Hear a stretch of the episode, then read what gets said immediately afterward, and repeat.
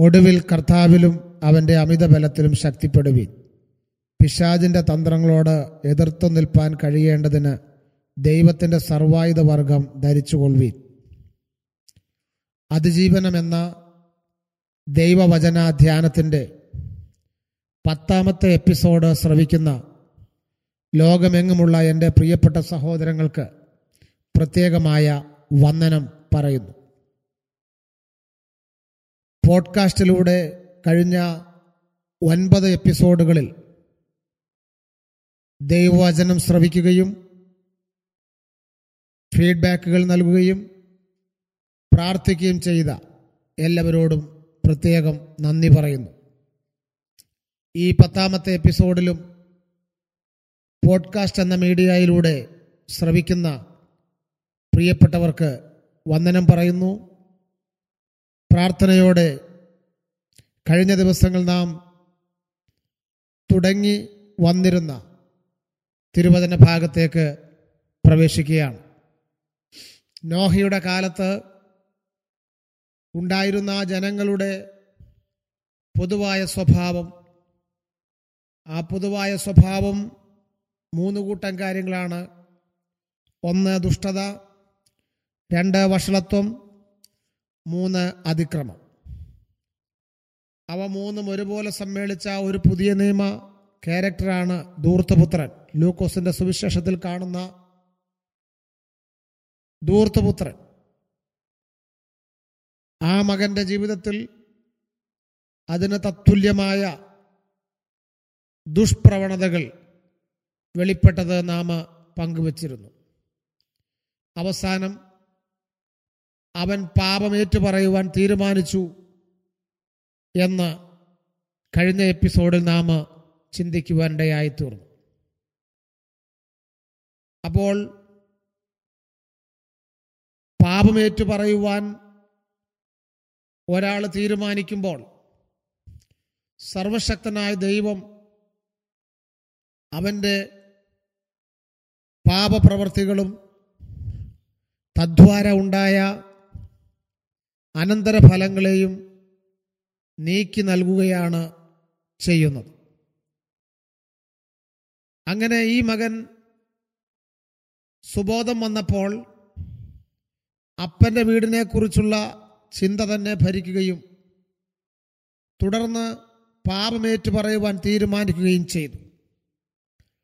അങ്ങനെ അവൻ അവന്റെ അപ്പന്റെ വീട്ടിലേക്ക് മടങ്ങിച്ചെല്ലുന്ന ഒരു സാഹചര്യം ഉരുത്തിരിയുകയാണ്.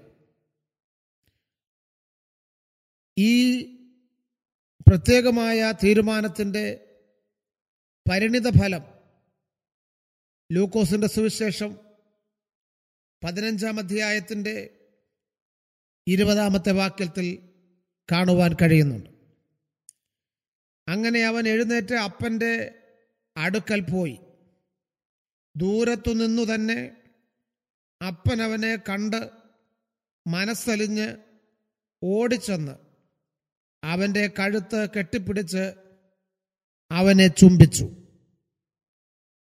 പ്രിയപ്പെട്ടവര് ഈ മകൻ കഴിഞ്ഞ കുറേ നാളുകളായി അപ്പനോട് മത്സരിച്ച് വീട് വിട്ടുപോയി. എന്നാൽ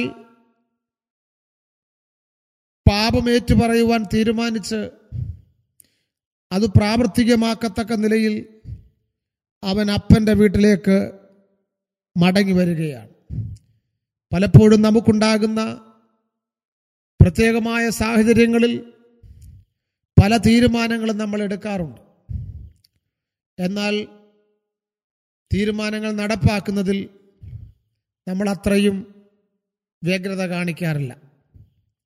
പ്രത്യേകിച്ച് ദൈവോന്മുഖമായ വിഷയത്തിൽ.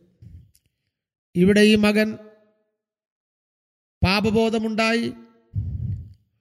അപ്പന്റെ വീട്ടിലേക്ക് മടങ്ങിപ്പോകാനുള്ള താല്പര്യമുണ്ടായി ആ പാപബോധ നിമിത്തമായി ആ മകൻ മടങ്ങിച്ചെന്ന് അപ്പനോടും സ്വർഗത്തോടും പാപം ചെയ്തു എന്നേറ്റു പറയുവാനുള്ള ഒരു വലിയ താല്പര്യം ഉണ്ടാവുകയും അത് നടപ്പാക്കുകയും ചെയ്തു എന്നുള്ള യാഥാർത്ഥ്യം മറന്നു പോകരുത് ഇവിടെയാണ് നാം മനസ്സിലാക്കേണ്ടത് നാം എടുക്കുന്ന തീരുമാനങ്ങൾ നടപ്പിലാക്കുവാൻ കഴിയുന്നിടത്താണ് ജീവിത വിജയവും ആത്മിക വിജയവും നിലനിൽക്കുന്നത്. ഈ മകൻ അപ്പന്റെ വീട്ടിലേക്ക് ചെല്ലുന്നു. അപ്പൻ ദൂരത്തു നിന്ന് തന്നെ ഈ മകനെ കാണുന്നു. ഓടി വന്ന് കെട്ടിപ്പിടിച്ച് അവനെ ചുംബിക്കുന്നു. പ്രിയപ്പെട്ടവരെ മകൻ അപ്പനോട് അപ്പ ഞാൻ നിന്നോടും സ്വർഗത്തോടും പാപം ചെയ്തിരിക്കുന്നു പാപം ചെയ്തു എന്ന് പറയുന്നതിന് മുമ്പ് തന്നെ അപ്പൻ സ്നേഹനിധിയായ അനുഭവം സ്നേഹനിധിയായ ആ പിതാവ് തന്റെ മകനെ കെട്ടിപ്പിടിച്ച് സ്വീകരിക്കുന്ന ഒരു സാഹചര്യം നമുക്കിവിടെ കാണുവാൻ കഴിയുന്നുണ്ട്. അതേ പ്രിയപ്പെട്ടവർ നാം ദൈവസന്നതിയിൽ നമ്മുടെ കുറവുകളെ ഏറ്റുപറയുവാൻ തീരുമാനിക്കുമ്പോൾ തന്നെ അത് ആത്മാർത്ഥതയോടുകൂടെയാണ് എങ്കിൽ ആ നിമിഷം തന്നെ ദൈവം നമുക്ക് അനുകൂലമായി പ്രവർത്തിക്കുന്ന അനുഭവമുണ്ടാകും. അങ്ങനെ ആത്മാർത്ഥമായി ഉള്ള തീരുമാനമെടുക്കുമ്പോൾ ദൈവത്തിനറിയാം ഈ വ്യക്തി തീർച്ചയായിട്ടും എന്നോട് ക്ഷമ പറയും എന്നുള്ളത്. അവിടെയാണ് നഷ്ടപ്പെട്ടു പോയ ബന്ധങ്ങളെ പൂർവസ്ഥിതിയിലാക്കുവാൻ കഴിയുന്നത്. ഈ മകൻ കഴിഞ്ഞ നാളുകളിൽ പിതാവുമായി മത്സരിച്ച് ദൂരദേശത്തായിരുന്നു. എന്നാൽ മടങ്ങി വരുവാൻ തയ്യാറായപ്പോൾ ആ പിതാവ് ആ മകനെ സ്വീകരിക്കാൻ തയ്യാറാവുകയാണ്. എന്താ കാര്യം? അത് അപ്പനും മകനും തമ്മിലുള്ള ബന്ധമാണ്.